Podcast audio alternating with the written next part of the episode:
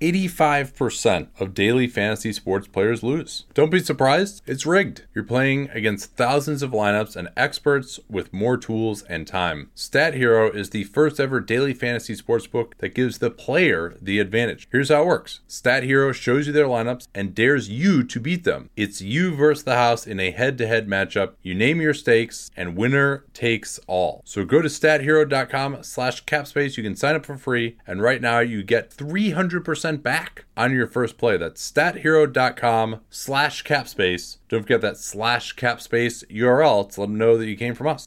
Welcome on to a special preview of Dunc'd On Prime. We're doing this all week before the season starts, catching you up on many of the season previews that we've done on Dunc'd On Prime.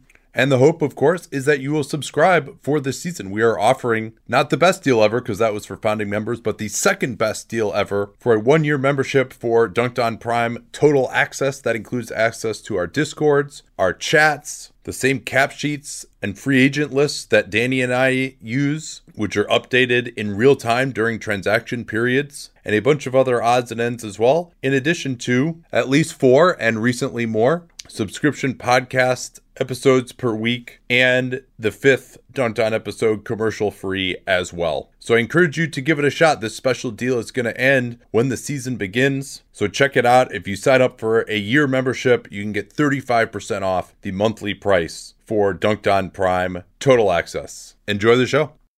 All right, welcome on to our continuing season outlook series. and talk about the Brooklyn Nets. I was so close to saying New Jersey. That shows how old I am. Habit. Hey, listen, there's still the bullets in Washington to me. So. oh man. yeah. So uh, Brian Lewis of the New York Post. How you doing, man? All right. Can't complain. Yeah. Well, uh, hopefully uh, the weather in New York will be a little bit more cooperative. Although at least, hey, at least you don't cover the Knicks. In which case, it wouldn't matter whether you could leave your house or not because you wouldn't get to go to the games, right? That is true. That is true. At least the Nets let us in the building, so you're right. Uh, well, let's talk about this team here. And I mean, to me, the most interesting thing is just how Kevin Durant looked uh, in that first preseason game. I mean, it's only one preseason game. I I thought he looked uh, about as good as you could have hoped for having been off for you know whatever it is, a year and a half now. Agreed. I think uh, during the off season, or I guess during rehab process, you know, the first thing was, you know, you talk to doctors and medical experts, and they were all saying, yeah, he's he's going to be fine. Don't worry about it. He's going to be fine. Then you talk to people that were working out with him in LA, you know, at the sports academy, and they were like, yeah, he looks great. But you, even he said you, he didn't know how he's going to look until he's on an NBA court playing against NBA players. Um, now, after seeing it, yeah, he's he's fine. I mean, predictably, it's a little different scrimmaging than playing. So yeah, the first quarter he was on fire. Second quarter he was okay, and then he took that charge, and I don't think he hit another shot maybe after he took that charge. But the point is, physically, he's healthy, he's fine, he's explosive. That's all you needed to see. The rest, to me, is gravy. That's what you wanted to see out of that game. Yeah, I mean, and now you know th- we don't have enough to know that he's going to get back to being a top two player in the world the way he was before the injury in that 2019 playoffs. I mean, people probably forget at that point what a ridiculous run he was on before uh, he hurt that calf. But you know, I think I saw enough to at least say he's going to be good. You know, I think he's going to at least sure. play. Uh, I think at an All Star level. Now, when you've been off for that long, I think your risk of injury is higher. You know, he's 32, so you know, just normally you would expect to see a little bit of a decline, not to mention the fact that he was off. But one thing I thought was really encouraging too is he just looks really lean. He looks like he's really in, in great shape. I mean, as someone who watched him for three straight years out here in the Bay, you know, he kind of, I mean, he's always like has that thin body type, but he wasn't like ripped. He didn't have the reputation of someone who just like takes amazing care of his body. He always just kind of had like that natural hooper body. But I, I thought he looked really, really good and really lean, which, you know, especially when you're trying to regain your quickness and explosiveness after Achilles seems like a great thing to me. Yeah, that's. I think that's probably especially important when you consider uh, he's at that age now where a lot of power forwards tend to go off a cliff right around 32. Yeah.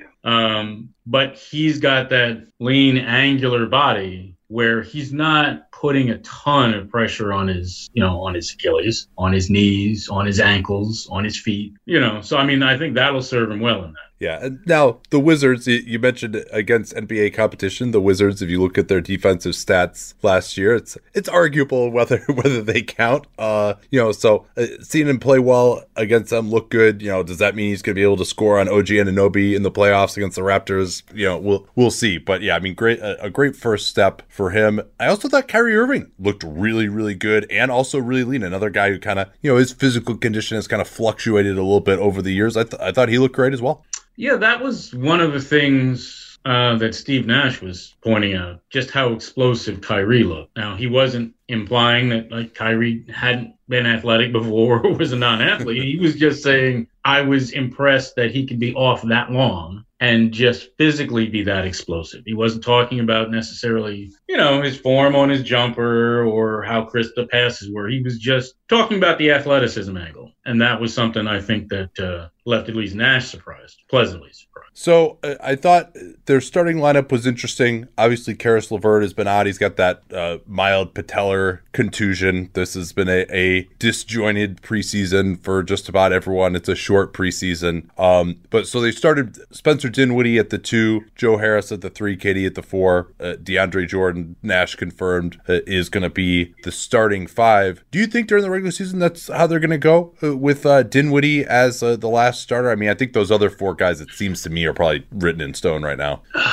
I think I think the two spot could be in flux a little bit. Um, it may depend. It may depend on matchups. It may depend on form. It may depend on who's available. Um, because I do think they're going to treat Caris and pretty much most of their players with kid gloves in terms of injuries and rest and so forth. Um, I think that lineup that you see may start more than any other lineup, but I do think that there will be games where we will see Caris out there starting and Dinwiddie being a six man. Um, I could see there being games where Jarrett does start. Um, I certainly think there will be games where Jarrett deserves to start. That's a whole separate issue. Um, but yeah, I think we'll see a fair amount of that lineup. Yeah, I, well, so so that's interesting. You say games where Jarrett deserves to start. That's that's been an interesting subplot. He started almost all last year, and then lo and behold, the very first game that Josh uh, Jacque Vaughn was the coach, DeAndre Jordan moved into the starting lineup. Just pure coincidence, uh, no doubt. Uh, but uh, so so, what do you make of that? I mean, I I think you know I was a little troubled by their defense. I think in that preseason game, the Wizards are a good offensive team, but you know they didn't have Bradley Beal or Russell Westbrook either, and they, they kind of lit them up a little bit at times.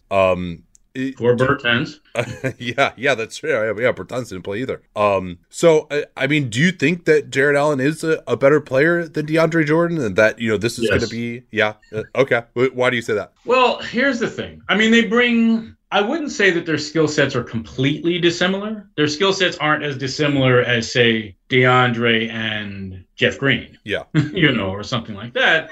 But when you consider that they are both prototypical fives, right? DeAndre has become increasingly immobile. Uh, now, he'll still bully damn near anybody in the paint, but he's not particularly mobile. And there are times when you're going to be asked to come out away from the basket. There are times you may have to switch on somebody, and he's not capable of doing any of it. Um, now, that said, I do think the second unit may be more of a full court unit, and the starters may be more of a half court unit, so it might work that way. Hmm. You know, I don't think you're necessarily going to be flying up and down the court as much with that first unit.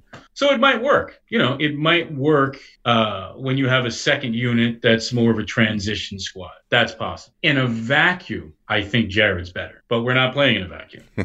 So, yeah. you know, because if we were playing in a vacuum, it wouldn't matter who was friends with who. Yeah. Right? That wouldn't matter if we were playing in a vacuum. We all know the NBA is not in a vacuum. Yeah, and I think you know, it's these are the type of things that kind of they play out, but they play out eventually, right? I mean, like eh, KD in particular, like he has a good basketball mind. You know, it kind of I mean, having had conversations with him over the years, I mean, sometimes it'll take him a little bit to kind of see how things are going, but you know, if he's because KD's not exactly, I think, at age 32 coming off an Achilles, like going to be getting through a lot of screens on the perimeter. You know, if there's if there's a pick and roll and KD's man is scoring every time on DeAndre Jordan because he can't get out there and KD can't get through the screen, I think he's going to recognize that eventually. Um, and it, maybe the, a change will be made, but they're going to start this way clearly. And it seems like if they get to the point where they just can't stop anybody, then maybe it's like, hey, we tried it this way. It's obvious to everyone. We have to uh, figure out something else. And maybe the same thing will happen at the two as well. I mean, it really seems like, you know, if they're, if they have this formula where they just put all their best offensive players out there and they just outscore everyone and they win, then, you know, they'll stick with that. Maybe you could see someone like a Bruce Brown just getting spot minutes with the starters just because they don't have anyone else to defend and they can't stop anyone and they're losing games. So, uh, you know, it seems like they'll start with the, the dream trio and then if it doesn't work out, which I, it, I think you seems like you might agree with me, it, it could be a little dicey there, then maybe they'll look to change it. Agreed. Yeah. I think that's probably what we'll see. Um, I don't think I don't think that's I don't think that's an unreasonable assumption. Quick break here to remind you that this is a free preview of Dunc'd On Prime, and we are having a sale if you buy a yearly membership of Dunc'd On Prime Total Access. You'll get access to our cap sheets, our chats, our free agent rankings, and of course, Dunc'd On five days a week, ad free, and that is at 35% off the monthly price for Dunc'd On Prime Total Access. Or if you want, give it a shot just with a monthly membership as well and see what you've been missing. With Dunc'd On Prime, we are better than ever. We can react instantly. We can do multiple episodes in a day if we want to, because we're not beholden to advertisers any longer. And also, if financial circumstances are an issue for you, we have a special deal for those in financial difficulty. You can check out my pinned tweet at Nate Duncan NBA. Click on that letter for more details on that. Now back to this free preview of Dunc'd on Prime. So yeah, I mean, I, I thought the defense was a, a, little bit troubling um in that game. Any other like observations that stood out to you from uh, that first preseason game? Well, that was a glaring one for me. Is their defense is going to be a work in progress, uh, which is not shocking. That's, I mean, you have, you figured that their offense should be fine. Defensively, that's going to be an issue. Now, of course, all these coaches will say, oh, yeah, we want to be good on the defensive side of the ball. We want to be sound. But Nash has consistently said that since he took over. He has consistently said that's what we have to focus on. And when you look, the top three teams in the league in defensive efficiency were the top three teams in the record. Yeah. I don't think that's a coincidence. And to say that the Nets were 10th, which they were, I mean, it's a whole different Nets team. I mean, this is a different starting five. You're going to have basically a different rotation, different head coach, different offensive coordinator. It's an entirely different team. Um, so I don't even know that we can pin any stock in them being 10th last year. Um, and 10th isn't going to be good enough this year. So I think that's where the overwhelming amount of their work in preseason and early in the regular season is going to have to go. It's going to have to go on the defensive end of the court, and they don't have that many defensive players. Brown is good, and you notice Brown didn't even play. Yeah. right? so they don't have a plethora of elite defensive players. They just don't. They're lacking in that. So they're going to have to play team defense. Yeah, and guys like LeVert, maybe you could say Taurean Prince to be in the, in this category. You know, they're guys who have focused more on their offense historically because they've been on teams where that's what's been needed. They've been trying to establish their careers. So maybe you could say, hey, if they, if Steve Nash says you're going to get on the floor by defending, those guys have the tools. Maybe they could get a little bit better. But yeah, I mean, I think if your core is Kyrie Irving, 32 year old Kevin Durant coming off an Achilles, and DeAndre Jordan during the regular season, I think they're just going to struggle defensively. Even no matter who those other two guys are, it's just hard for me to, to see. That. I mean, you mentioned their 10th yesterday or yesterday last year. Uh, mm-hmm. You know, they had a whole different scheme as well, right? I mean, they didn't yes. they didn't have like great defensive personnel, but they kind of they worked to the math. They had Jarrett Allen or DeAndre Jordan just hang back under the rim, and so you know against teams that weren't that dynamic, they could force them into a lot of mid rangers and just sort of hope that the math worked out. But against great teams, you know, they weren't that strategy even last year wasn't going to work. So I think that's interesting actually. I mean, if they if they got to 10th on defense, I would be incredibly pleasantly surprised at least with this group. Um but this offense is so good. I, I will respectfully disagree with you. I think if they get to 10th on defense, that might actually be good enough to win a championship because I expect this to maybe be the number one offense in the NBA. And I do think at least KD in the playoffs and Kyrie in the playoffs, like they can try a little bit harder. Like we've seen them up their games in the playoffs. Um, so, uh, but I, I don't, I don't even think they can get anywhere close to 10th with this group as of now, at least. Well, they're they're playing a different system, yes, and they're going to be more aggressive defensively than they were last year. Ostensibly, they probably would say they want to force more turnovers, get out and run more off of those. It remains to be seen if that can happen. And when I say good enough, I think 10th is probably I think 10th is a reasonable goal. If you're asking me, would they finish 10th this year? Probably. If you're asking me, do I think they can win a championship with the 10th ranked defense? I'm not sure that that's the case. So I guess it depends on when I say good enough. I don't mean that I expect them necessarily to finish above 10. I'm just saying I don't know that they'll win if they're finishing. That's what I mean. Yeah. No, I, I mean, I, I, like that to me. And I don't expect them to win an NBA championship. Yeah. No. So that that's what I said. Yeah. I don't think that's good. That's what I mean. Yeah. No. No. I mean, I I have the same. I mean, you don't get Kevin Durant and Kyrie Irving and spend a year of Kevin Durant not playing at all and pay him a max contract to not think that you're a championship contender. Like they like they that's have that goal and they have players with the pedigree to get there. And so yeah. No. I I mean, I was on the same wavelength as you uh, with that. I mean, it just I just think this offense could be so good that you know tenth might might be good enough. But yeah, you're you're right. Historically, I mean that has not been the case. You got to be top ten in both and hopefully top five in both. But the thought maybe being that if they ramp up their effort in the playoffs, maybe that tenth ranked defense sure. could could maybe get to that level. Again, I, I have the same level of skepticism on that uh, that you do. Um, yeah, and then after the Harden trade, then they're not going to be tenth either. Just just kidding, but. um, so, uh, any any other like big storylines that you're focusing on uh, for these guys as we go into the season that you think are going to kind of make or break these guys as they're trying to win, get into oh, this goodness. championship realm that we're talking about here? Well, yeah, I mean, last year I had put, and I don't mean to be flippant with people's health, but I had put, say, I had said if they get 120 games last season out of KD, Kyrie, and Caris, that that would be a miracle and a godsend. Yeah. Um, and that was not even really expecting KD to play, right? So that's saying 120 out of Kyrie and Caris. Uh, I said I think 100 is more likely, and they didn't get close to that, as we see. So when you ask me what am I looking at this year, again, it's still health. You know, I still think even if KD and Kyrie are quote reasonably healthy, uh, I mean, you're still basically going to be putting both of those guys in bubble wrap at every opportunity. Maybe sitting, you know, back to back, or you know, limiting minutes.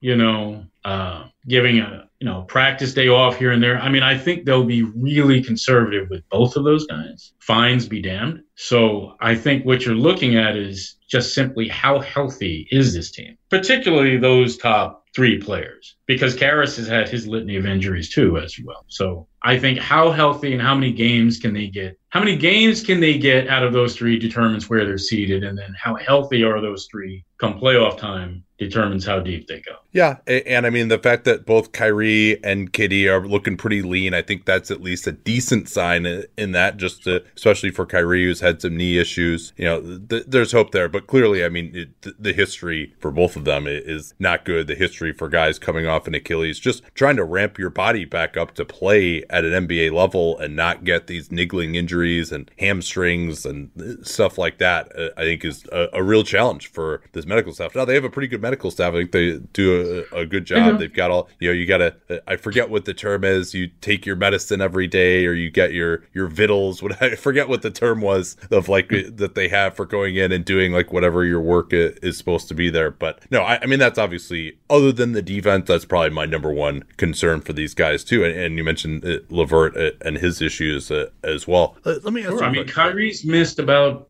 I, I don't have it in front of me, but I think he's missed about 210 games. Now I'm going all the way back to Duke. Sure. Mind. But I mean, when you go back to your one collegiate season and you're talking about missing 200 some odd games already, that's a lot of games. And then you talk about, I mean, KD hadn't played in 18 months, and Caris most of the time suffers a significant injury over the course of the season. That's a lot of concern in your three best players. Now, it doesn't mean that they won't be healthy. I'm, and it doesn't mean uh, that I'm being, you know, flippant with somebody's health. I'm just saying it is a legitimate concern that both the front office and the coaching staff have to have. No, I, I agree with you. I mean, and to put it in another perspective for Kyrie, this is now three of the last six seasons that he has not completed. So, I mean, that's yes. completing the season, being healthy in the playoffs. That's the goal here. And based on the last six years, there's a 50% chance that Kyrie Irving is not going to be healthy at the end of the year, which is that's that's why it's in his contract. I mean, that's why it's written in there. There's a reason. you don't Um, so you mentioned you the three best players, and you put Caris LeVert in that category. And I think he's interesting. You know, I think this is his age 26 season. Correct me if, if I'm wrong there coming up here. And do, do, you put him in that category for sure as, as one of the three best guys? I'm interested to know uh, watching him. I mean, subjective. Yeah, yeah, yeah. I, I mean, I don't. Obviously, I'm not putting him in a category with Kevin Durant or Kyrie Irving, but I'm saying if I have to say the rest of the roster, yeah, I think he's probably the most gifted of the rest of the roster. But yeah, I suppose somebody could make the argument that Spencer is as good as he is or Jarrett is as good as he is. But I mean, you know, it's subjective, certainly. At his best, I guess I should say, at Caris's best. That's a that's a great. He's better than yeah. Jarrett, and he's better than Spencer, and he's better than Taurean, and he's better than Joe. At his best, yeah, which you don't always obviously get. Yeah, because that's. I mean, he's one of the more fascinating players because I mean, you mentioned it right. He has that. What was it? Thirty-seven points in the fourth quarter and overtime against Boston last year, and he had some ridiculous games in the bubble. Uh, as well when he was the, the, primary option. And so I think he's built this reputation for himself. He had a really good, uh, some moments in the playoffs in 2019 that looked pretty good uh, as well. A really nice start to the 18 19 season before he had that ankle injury. And so, you know, I think he's built a reputation based on that. But then if you look at the overall numbers, you know, they're pretty middling. You know, he's below average efficiency and, and, you know, not a great spot up shooter from three, which is something that's going to be important for this team. But you know, when you talk about him as, a this great trade asset, great prospect. You know, he, he could go in and be the number one option on a team. I mean, do, if if he were to get traded, for example, do you think he's that that level, or do you kind of see him as more you know six man scorer type in the end? It probably depends on who he's playing with and what is being asked of him. You're right. He's not the most efficient player. He is more of a talented player than he is an efficient player, right? Uh, and you're right. His field goal percentages on occasion are not what you would want or what you would think when you're watching him play. Yeah. That's all 100% true. And the oddity is, you're right, his catch and shoot numbers, while they were okay maybe two years ago, they really have not been that good, um, which is an aberration. That's not normal I mean, generally speaking, guys don't shoot better off the bounce from behind the arc than they do in a wide open catch and shoot opportunity. That's very unusual. So that's something that I think he's put a lot of work into in the offseason because those are opportunities that he's going to get. I mean, Joe Harris is going to get tons of those opportunities. Taurean is going to get those opportunities to a, to an extent. Spencer, uh, Shamet, those guys are all going to get those opportunities. And generally speaking, those are going to be better, higher percentage shots. And in Caris's case, for some reason, they have not been. Hmm. So that's something that he would have to work on. And he is a high usage player. So there is something to be said for the argument that he might be more effective or more useful for this team separated from KD and separated from Kyrie, at least up until crunch time. And that also could make him more useful for a team that he's traded to than he is for this team. But yes, I do think he's probably their third most gifted, Yo, or whatever that's. Uh, uh, one of my concerns, and I, I've been saying that, that they should try to move him, and, and I don't think the right opportunity has arisen for that. I mean, I would have loved for them to get Jrue Holiday, but the Nets were never going to give up the type of package that the Bucks did. So that was that just wasn't going to happen in the in the end. Um, when we do a show, uh, the mock off season every year with me and a bunch of other cap dorks, and so we actually had the Nets trading for Jrue with Caris being a big part of, of that package. But you know, again, the four unprotected first round picks uh, was going to be better than that with the Bucks. Um, but I do worry. I think they were, are going to want to start him just so he kind of maintains his value, uh, right? As as if you p- start bringing him off the bench, it's like, oh, maybe this guy actually isn't that good. Like maybe he can't be the centerpiece of a trade. And when he's not the main guy, you know, it's going to be tough for him to put up some of those same numbers that he was last year to where he's going to maintain that value of like, hey, this guy could come in and be like a real key piece for us. So it'll be very interesting to see how they handle him because I mean, Kyrie and KD are going to be the guys now, and so and I, I, I actually think Spencer is better than him too. Uh, so at least in my opinion, so it could it could be interesting if he just sort of falls by the wayside. Like there, there's an organizational reason outside of just winning games that they want to keep him like very prominently involved. It seems to me. I mean, it's almost impossible. Well, it's almost impossible for him to maintain the numbers. Yeah. I mean, he's not going to be playing to a you know a usage rate of 30 or 29 you know, the way he was in the playoffs or the way he was down the stretch last season. That's just not going to happen. So, but yes, you could play him, you know, and he could end up being traded a month into the season, a month and a half into the season. That's certainly possible, you know. So, yeah, I, I do think that there is an organizational reason to showcase him, to put him in the best possible light if you're considering moving him. Yeah, and he'll have some chances too, as you mentioned. KD and Kyrie are going to be on the uh, the bubble wrap plan, as he so eloquently put it. Uh, so, what other rotational battles is Steve Nash going to kind of have to sort out here? I mean, let's assume everyone's healthy for a game. What mm-hmm. do you think that rotation looks like? We talked about the starting lineup with either LeVert or Dinwiddie uh, starting at the two, Harris at the three. Um, what do you think? Uh, we could start with the backup guards and wings. How do you see that shaking out as far as uh, who's going to be in the rotation, who may not be? Well, I mean, all right. So we're also including the ba- the battle at center, right? Sure. So basically, we're assuming that those seven are given. Yeah uh, Taurean is going to have to play, and he's going to have to play better than he did last year. He was wildly inconsistent last year, even though he had guaranteed minutes coming to him because they had absolutely no other option at power forward. I mean, they had Rodions Kurucs, who was probably even more inconsistent than Taurean. Um, so Taurean will have to play, and he'll have to play well. Uh, that would be then eight. And then in the backcourt, obviously Shamet is a 40% shooter or thereabouts from deep. The question is now Bruce Brown. He's one of the few really good defensive pieces they have. And we haven't seen him yet. Yeah. Um, and Steve Nash was honest. He said, Well, we have a lot of guys. And he basically just got the short end of the stick. You know, there may be times where some people don't play. Um, now he has a skill set that theoretically they need. So that'll be interesting to see how he gets squeezed out onto the court. I don't know. I don't know what his minutes will look like. Um, Jeff Green, I think, gives you a look that you don't otherwise have. They don't have a stretch five. They don't have a big that can go out and switch. So I would think he has to play some, but again, he's 34 generally you don't see a guy have a career year offensively at 33. Was that an aberration or was that an epiphany? I don't know. Um, but those are rotation questions, I guess, that I would see. And how deep does how deep does he intend to go? He's got a pretty deep team. I've been working with Masterclass now for probably four years, ever since Steph Curry's class on shooting and ball handling came out. And I still find more classes that I'm enjoying. My wife and I have actually been sitting down together and watching Gordon Ramsay's class and learning a ton about cooking technique that basically we're applying right away. More her than me, if we're being honest, because it is the NBA playoffs after all. I don't have a ton of time for cooking right now. But I'm just continually wowed by the quality of Masterclass just even when they're filming him doing the class, they've got like four different cameras there. They'll show you an overhead view above him uh, of what he's doing in the pan or the bowl. It's really just remarkable. And really, whatever your interest is and however deep you want to go into it, whether you want to just watch the videos, whether you want to work through the downloadable materials as well. And you can watch it on iOS, Android. We're casting it to our Chromecast, super easy. The way to get started with them and get unlimited access to every masterclass and 15% off an annual membership is to go to masterclass.com slash capspace. Easy to remember because we talk about it all the time here on the program. That's masterclass.com slash capspace for 15% off masterclass. Don't forget that slash capspace to let them know that you came from us.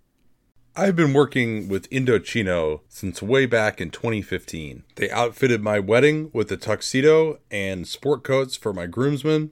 I've got a number of suits from them as well.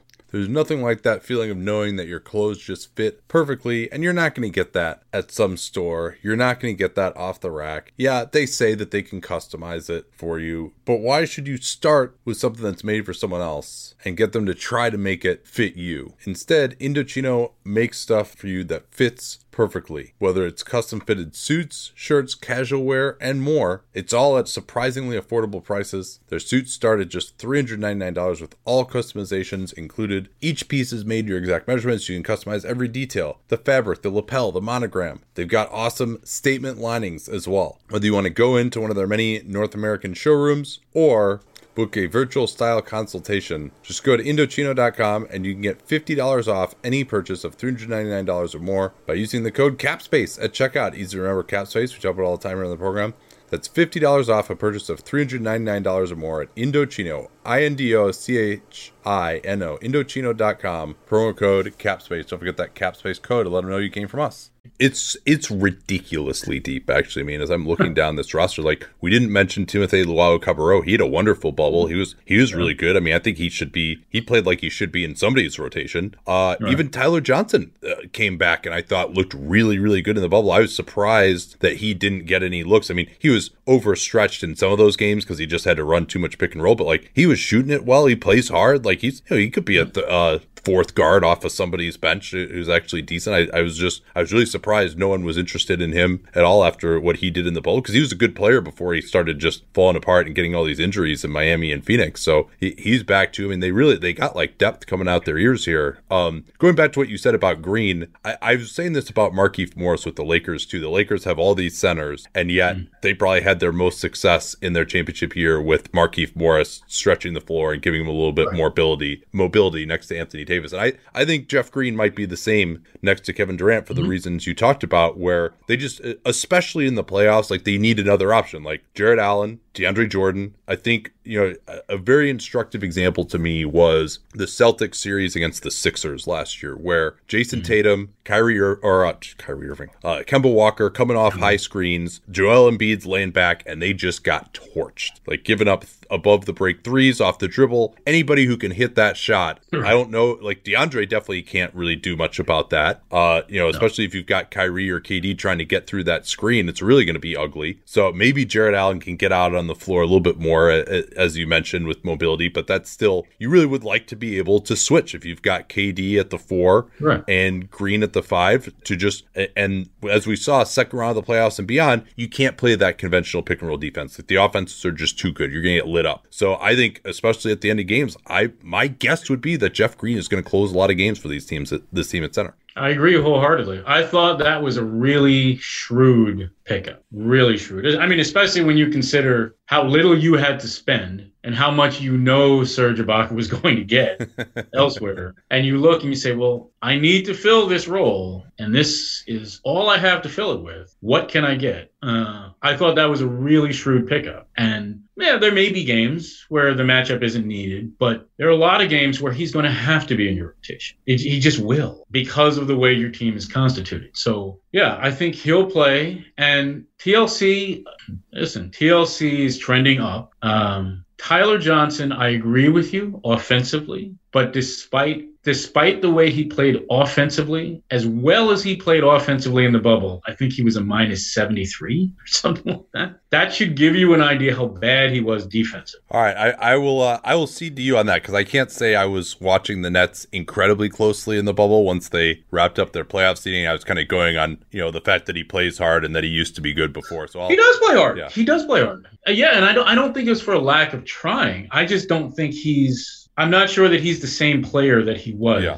physically, whatever, two years ago, two and a half years ago. I don't think he's now. I'm not saying also that he can't get back to that. I'm just saying right now, the way the Nets are constituted, they have a lot of score. Forget KD. I mean, they have scoring in their backcourt, even discounting the most potent offensive threat in KD. I mean, between Kyrie and Caris and Spencer and Landry can shoot. Uh, what they desperately need is some guys on the perimeter that can guard somebody. That's why I'm thinking, okay, if it comes to playing minutes between Brown and Tyler, if you only have one spot left in your rotation, assuming we're not going 13 deep, we're trying to limit this to whatever 10 on a regular basis or something like that. Um, that's why I'm saying that Bruce might have an edge. But you know, we haven't seen that much, so who knows? Maybe maybe I'm wrong in that thinking.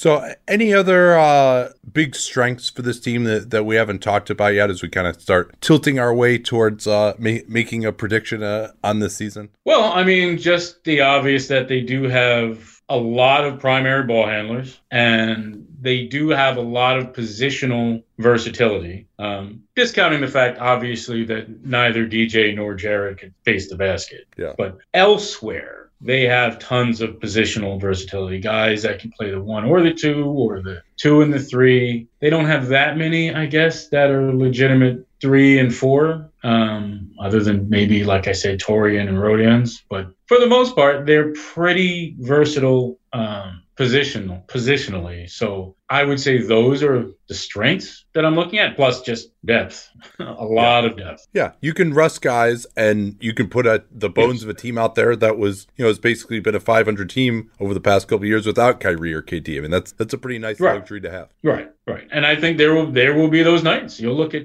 back to backs or nights where you know whatever KD played 34 and Ky- and Kyrie played 33, and then they're playing somebody two nights after that, and they just they don't play. But yet you can actually put a representative team out there on the court. Um, yeah, I think weaknesses. I mean, we we talked about just the the overall defense, obviously. Um, and the strength is uh, isolation scoring, but they don't have a ton of passing on this team. That's something that you know I don't expect this to be beautiful ball movement, basketball, lots of player movement, and they you know they probably don't need that. They got spacing and they got two great creators, and actually, I mean, you could even say four if you want to throw Dinwiddie and In there as well. So I mean, they don't need to reinvent the wheel offensively, but you know if you're looking for like, oh, we're going to run all this great action, we're going to have all these great back doors, guys getting open in the half court. Th- this might not be the team for you if that's the kind of basketball you like to watch. Right. They have a number of guys that you could trust as a lead guard, but they're not necessarily all out there on the court together.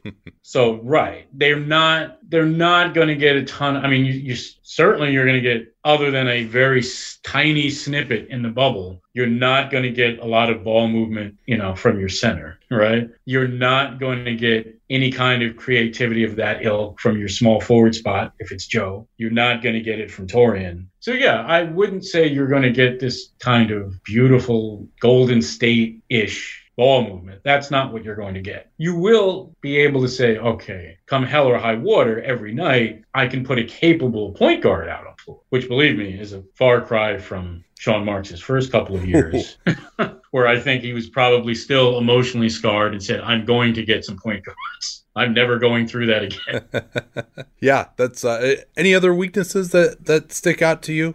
Uh uh, I mean, their their pick and roll defense is an issue. Their durability is an issue. Their chemistry, and when I say chemistry, I don't mean it to imply that I think that they actively dislike each other. Yeah, I'm not saying that. I'm just saying they haven't experienced it, and you can't fake that. You know, this team hasn't gone through any battles together. This team, despite the fact that they got together, most of them or half of them, out in LA and played some pickup games, but they haven't played together. So they don't know how each other plays. They don't know how they like the ball. They don't know exactly where they're going to be on pin down. They, they haven't experienced any of that yet. And there's no way to fake that. You have to go through it. Um, and that's compounded by the fact that you've got a condensed schedule. You've got guys that are going to have to require a lot of rest. And if they're, I think, forced into choosing whether we're going to basically have some kind of uh, Bear Bryant Junction Boys kind of camp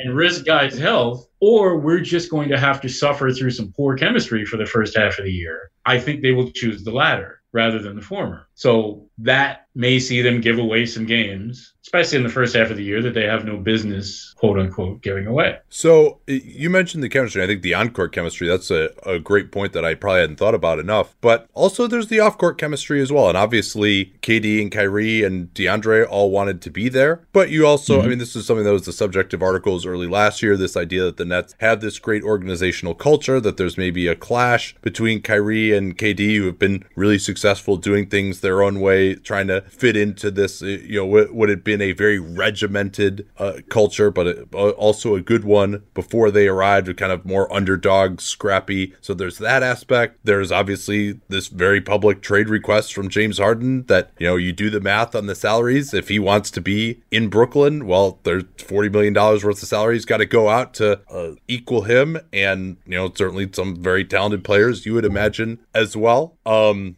there's the whole Kyrie not speaking to the media thing. These, you know, he and KD have been like somewhat volatile personalities in the past. So, you know, I mean, I'm not usually the first year of everyone being together when they choose to be together works out pretty well. So I don't want to overstate that, but it is something to be a little concerned about to me.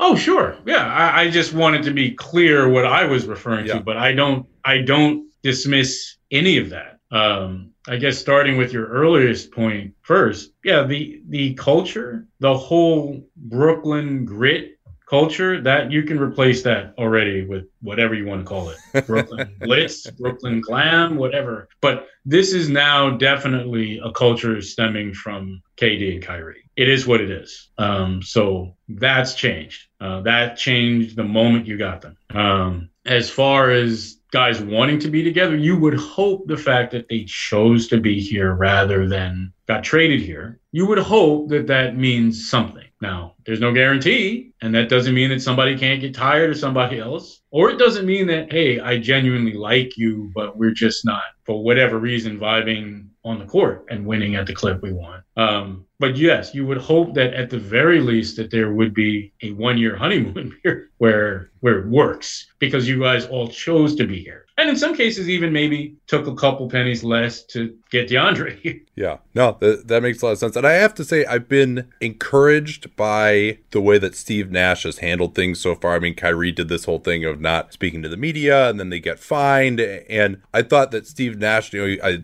he was asked, well, hey, did you, uh, did you talk to Kyrie about this? He's like, no.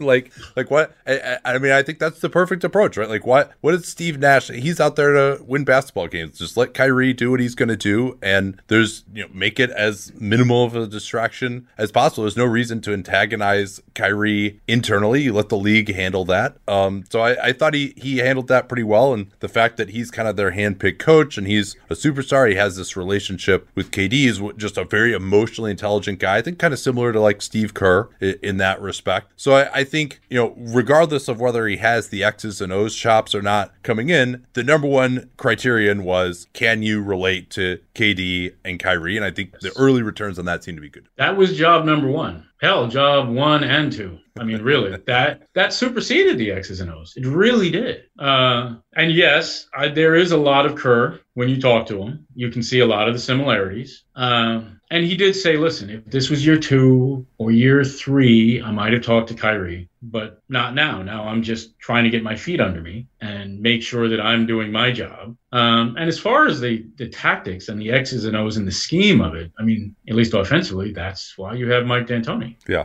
That's his purpose here. Uh, and you can not only lean on a head coach, but you're leaning on a head coach that has had significant success. Um, it remains to be seen if Jacque, who has a far tougher job as a defensive coordinator, uh, that's a little bit of a tougher task, I think. Tougher task and tougher ask for Jacque to be the defensive coordinator. Yeah, no, I mean he's he's got to be like, could I have just been the offensive coordinator? Like, what? what? maybe you- maybe you could have hired Dan Burke from Indiana. He'll take care of the defense. Huh? Maybe I could do the offense, right? How about that? Yeah. I yeah, I would say so. Um, real one last thing before we get into predictions. Let's say James Harden, the package is Caris LeVert, couple of first round picks. You know, Houston comes down off their crazy price that they're looking for right now. Like no one's gonna pay that. What they want this young uh a young star, all star, and you know, a bunch of draft picks and young prospects. I mean that's that's just not gonna exist anywhere. Um if you're the Nets, you do that trade? I do because twofold. Uh, well, threefold. One, I mean, you have a limited window. The windows don't last forever, and both KD and Kyrie obviously can opt out year four. So as far as I'm concerned, you have a two-year window. Maybe you want to call it two plus, whatever. So that's one reason. Two, generally speaking, at least in my history and my memory, he who gets the best player wins. Rarely, when you look at these trades, does the team that gets the best player lose the trade. Three, uh, with KD and Kyrie, the health concerns are such that he gives you Harden, I'm saying, gives you incredible security to still have another star on the court if Kyrie does a hamstring. Yeah. Or KD does an ankle or whatever. And one of them is missing for a month or two months out of the year. Fourth, I do think that even if by some chance, and you alluded to the chemistry, whether it's on court, uh, or whether it's in the locker room or it's actually basketball related. For some reason, it just doesn't work out. Some reason, I don't know, you get to the Eastern Conference Finals and Milwaukee just takes them or whatever. It just doesn't work. I'm, I'm still convinced that there's value there. It's not like all of a sudden Harden will have no value. And it's not like all of a sudden Kyrie. Now, KD, I would never trade. Yeah. Once I have him on my roster, I'm never letting him go. He's one of those players, right? But it's not like for some reason it didn't work. You couldn't still trade Harden. I mean, look at what Houston is asking for. And everybody in the world knows he can't wait to get out of town. And look at what their demands are now. So if by some chance you're in the Eastern Conference Finals and it doesn't work, it's not like you can't still get value hmm. for Harden, right? And still have the guts of a really good team. Because A, this team is deep. This is the fifth thing, and then I'll shut up. this team is deep. And you know you can always fill in with veteran ring chasers on a minimum, right? The Lakers found ways to do it. The Heat found ways to do it. So between the ancillary depth that's around this team and the guys that you could fill in, it's not like you would have three studs and a bunch of scrubs, just Bamas that can't play. That's not what you're going to have, right? So my point is, you still could have these three stars and a capable squad around them. So for those five reasons, I would say yes. I would. All right, yeah, that's uh, that is a good summary there. I've I've talked about this in other forums uh, on my show, so I, I won't react to that. I'm sure we'll have time to talk about the, the potential Nets Harden trade uh, in other episodes. I don't want to make uh, Brian listen to me drone on for uh, for ten minutes about that. So let's move on to what this team is going to be. Um, I'm happy to go first in terms of the predictions. I think they're going to be the number one or number two offense. You know, that's that uh, as long as everyone is healthy. I mean, we'll see again what Kyrie and KD are. I mean, I Kyrie, I I'm very confident that he's going to be really, really good this year. He was really, really good last year, even though he was injured part of the year. I mean, I think that's kind of got lost in all the drama and the fact that he didn't play much. But I mean, he had the best stats of his career, albeit over 20 games, and albeit with you know an absolute green light to do whatever he wanted at all times, which he hasn't had before since he was in Cleveland before LeBron. But defensively, I have major concerns. You know, I think they're going to be, uh, I have them in a tier between 18 and 26 down there with like San Antonio, Chicago, the Knicks, Sacramento defensively. So I'm concerned about that. But I think, you know, especially when you're in the top two, that's like, that could take you a long way in the regular season offensively. So I think these guys, and they got a lot of depth too. So if anyone misses time, they're still going to be totally competent, as we've talked about. So yes, the regular season doesn't matter that much to these guys, but I think if you were looking at an 82 game season, I'll translate this into 72 uh, with my handy spreadsheet in a second. I think this team I predict them to be a 52 win type of team over the course of 82 games. So translate that to 72, and you get 46 wins. That's remarkably close. I don't have your spreadsheet, um, well, but I was going to yeah, go with 45. I was going to go with 45. Okay. Um, now, I think they could be better in the playoffs than they are in the regular season because, as I said, I think they will give away games in the regular season as they try to figure out. I mean, right now, Steve Nash doesn't, I mean, taking him at his word, he does, he's not even sure who his sixth man is. Yeah. He's not even sure he has a six. He's like, well, it might be Caris, or then another day it might be Spencer or whatever. Uh, I'm not sure he really knows who his center is. Um, I think he knows who KD wants as his center, but I'm not sure that he knows who his center is yet. Um, you know, I'm not sure that he knows that the style, the aggressive style of defense that he wants to play, how well it'll work. I mean, there are a lot of things that he has to figure out. So I would assume that they will give away a couple of games here and there um, and that they will probably be better in the postseason than they will in the regular season. But I would go with 45 wins in this shortened season. And I mean, I think honestly, given all the assets that they have and given their clear deficiencies defensively, some kind of a major move I think is going to happen with with these guys. You know, whether it's Harden, whether even it's guys in the buyout market, whether it's making a trade. I mean, Dinwiddie is another guy who they, I mean, they technically can extend him, but they can't pay him enough in that extension. So he's and I mean at some point they're gonna at least be a little bit cowed by the luxury tax. I mean I think Dinwiddie to me is gonna get. And if you saw what Fred Van VanVleet got, I think he's Dinwiddie's gonna be right in that range to me, uh, over right. twenty million a year. And I don't know if with all the creation they have on this team, if they are willing to pay that. And, and for Spencer, I think he wants to go and have his own team. He's been backing up D'Angelo Russell and he's been you know, backing up Kyrie. But then when he's had a chance to, you know, he's played at a not quite all star level, but a very quality starting level. So, you know, that's one where I think it could make sense to move him and try to get a piece that's under contract that can play some defense. So, I mean, there's even on a lower level move, if not, you know, in a trade for someone like Harden or, you know, Bradley Beal maybe could become available too. Who knows uh, if the Wizards play poorly. So, uh, yeah, I, I think that's the biggest thing in trying to figure out how good these guys are going to be. In addition to, you know, what KD do we get? Do we get All Star KD? Do we get All NBA KD? Or do we get MVP KD? You know, I don't think anyone knows the answer to that yet. And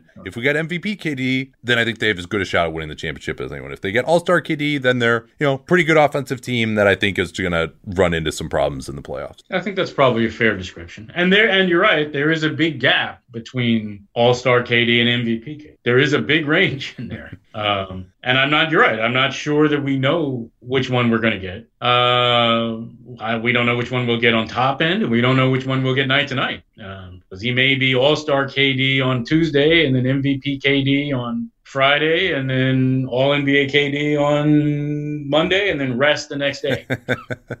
yeah, no. That may be what you're in for. Yeah, and I think it's just it's going to be really hard to get a read on them during the regular season too, uh, particularly because I think the defensive effort can ramp up a lot in the playoffs potentially to, to where they could be respectable. Um, I mean, gut feeling though, right now, what, what do you how do you see the season ending? Obviously, there are many confounding variables we talked about, so this is a tough prediction to make. Probably tougher than just about any team in the league, frankly. Uh, but I mean, do you see this team getting to the NBA Finals, or are they you know more of a second round exit team to you right now? I would say between those two. Yeah. I think they'll get past the second round. I do not think they'll make the finals. I could see them. I could easily see them, you know, with a lesser, less than stellar seed, um, not with a number one seed or not even with a number two seed. Um, then I could see them winning a playoff round that they're not quote supposed to win, and then see them losing in the Eastern Conference Finals. I can see that. Now, this is again also assuming that this is your roster. Yeah. Right. I'm I'm basing this on the roster that they have. So I'm not basing this on them having James Harden. Nor am I basing this on them playing a Philadelphia team that has James Harden. yeah, yeah, that's right. I, I'm basing it on if James Harden is actually in Houston and the Nets players that we see, for the most part, are the Nets players that we will see two months from now and three months. From now. I would say, yeah, 45 wins and maybe a conference final. Yeah, I think that's it for me too. It's this East playoffs to me crazy. It's me all about matchups, right? Like I think Brooklyn actually matches up reasonably well with Milwaukee with the the way that they can shoot threes, and Milwaukee doesn't really have anyone to guard KD. Uh, they don't have anyone to guard Giannis either. That's a little bit of a problem, right. you know. But maybe they can get that guy uh, to, in the the buyout market or via trade. You know, Miami is a, a fascinating matchup. Boston will be a fascinating matchup with them as well. And yeah, I mean, the coaching in the playoffs too. It's first time head coach Steve Nash going against great guys like a Nick Nurse or Brad Stevens or Erik Spoelstra. You know, he's going to have his work cut out for him as well if it does end up being a close series. Well, thanks again, Brian. Uh, really appreciate you coming on. This is a fascinating team, fascinating discussion. Uh, thanks so much. Where can everyone keep up uh, with your work throughout the season? As I'm sure there will be no shortage of stories uh, about the Brooklyn Nets this season. Oh well, thanks for having me. And you can find uh, you can find my work in the New York Post or nypost.com or on Twitter at nypost underscore Lewis. All right, thanks again, Brian. Thanks so much for listening to this free preview of Dunc'd on Prime Total Access. A reminder we are having our preseason sale 35% off when you buy a year membership to Dunc'd on Prime Total Access. Get it now as the sale ends when the season starts. You all have heard me talk many times about my wife here on the show. You might recall that she's a yoga teacher, and I wanted to let you know that she is starting her own streaming service called Yoga with Aislinn, A I S L I N N. That's how you spell it. And if you enjoy our meticulous, data oriented approach here on Dunc'd On, either you or a significant other will find this to be the best streaming service there is for yoga. Unlike apparently a lot of teachers, she spends about an hour planning the sequence for each class. Why is that important? Well, it helps you get the most out of every second that you're on the mat, whether it's one of her quick 10 minute refresh classes or one of her super hardcore inversion labs. This detailed sequencing makes all the difference whether you're looking for injury prevention, getting into that really hard pose you haven't been able to master, or just getting your mind right at the end of a really hard day. She's got over 130 classes, and that library is growing at one to two classes per week. She'll even take requests from members on new classes that they like. You can search by poses, by body part if you're feeling something is tight. She's really built an impressive platform. And whether you want to get into yoga more yourself or you know someone who is really into yoga and is looking for a way to get a lot better, check out Yoga with Aislinn. There's a free seven day trial. You can either go to yogawithaislinn.com or there's a link to her service in the description of this podcast. That's yogawithaislinn.com, A I S L I N N, or just click the link in the podcast description.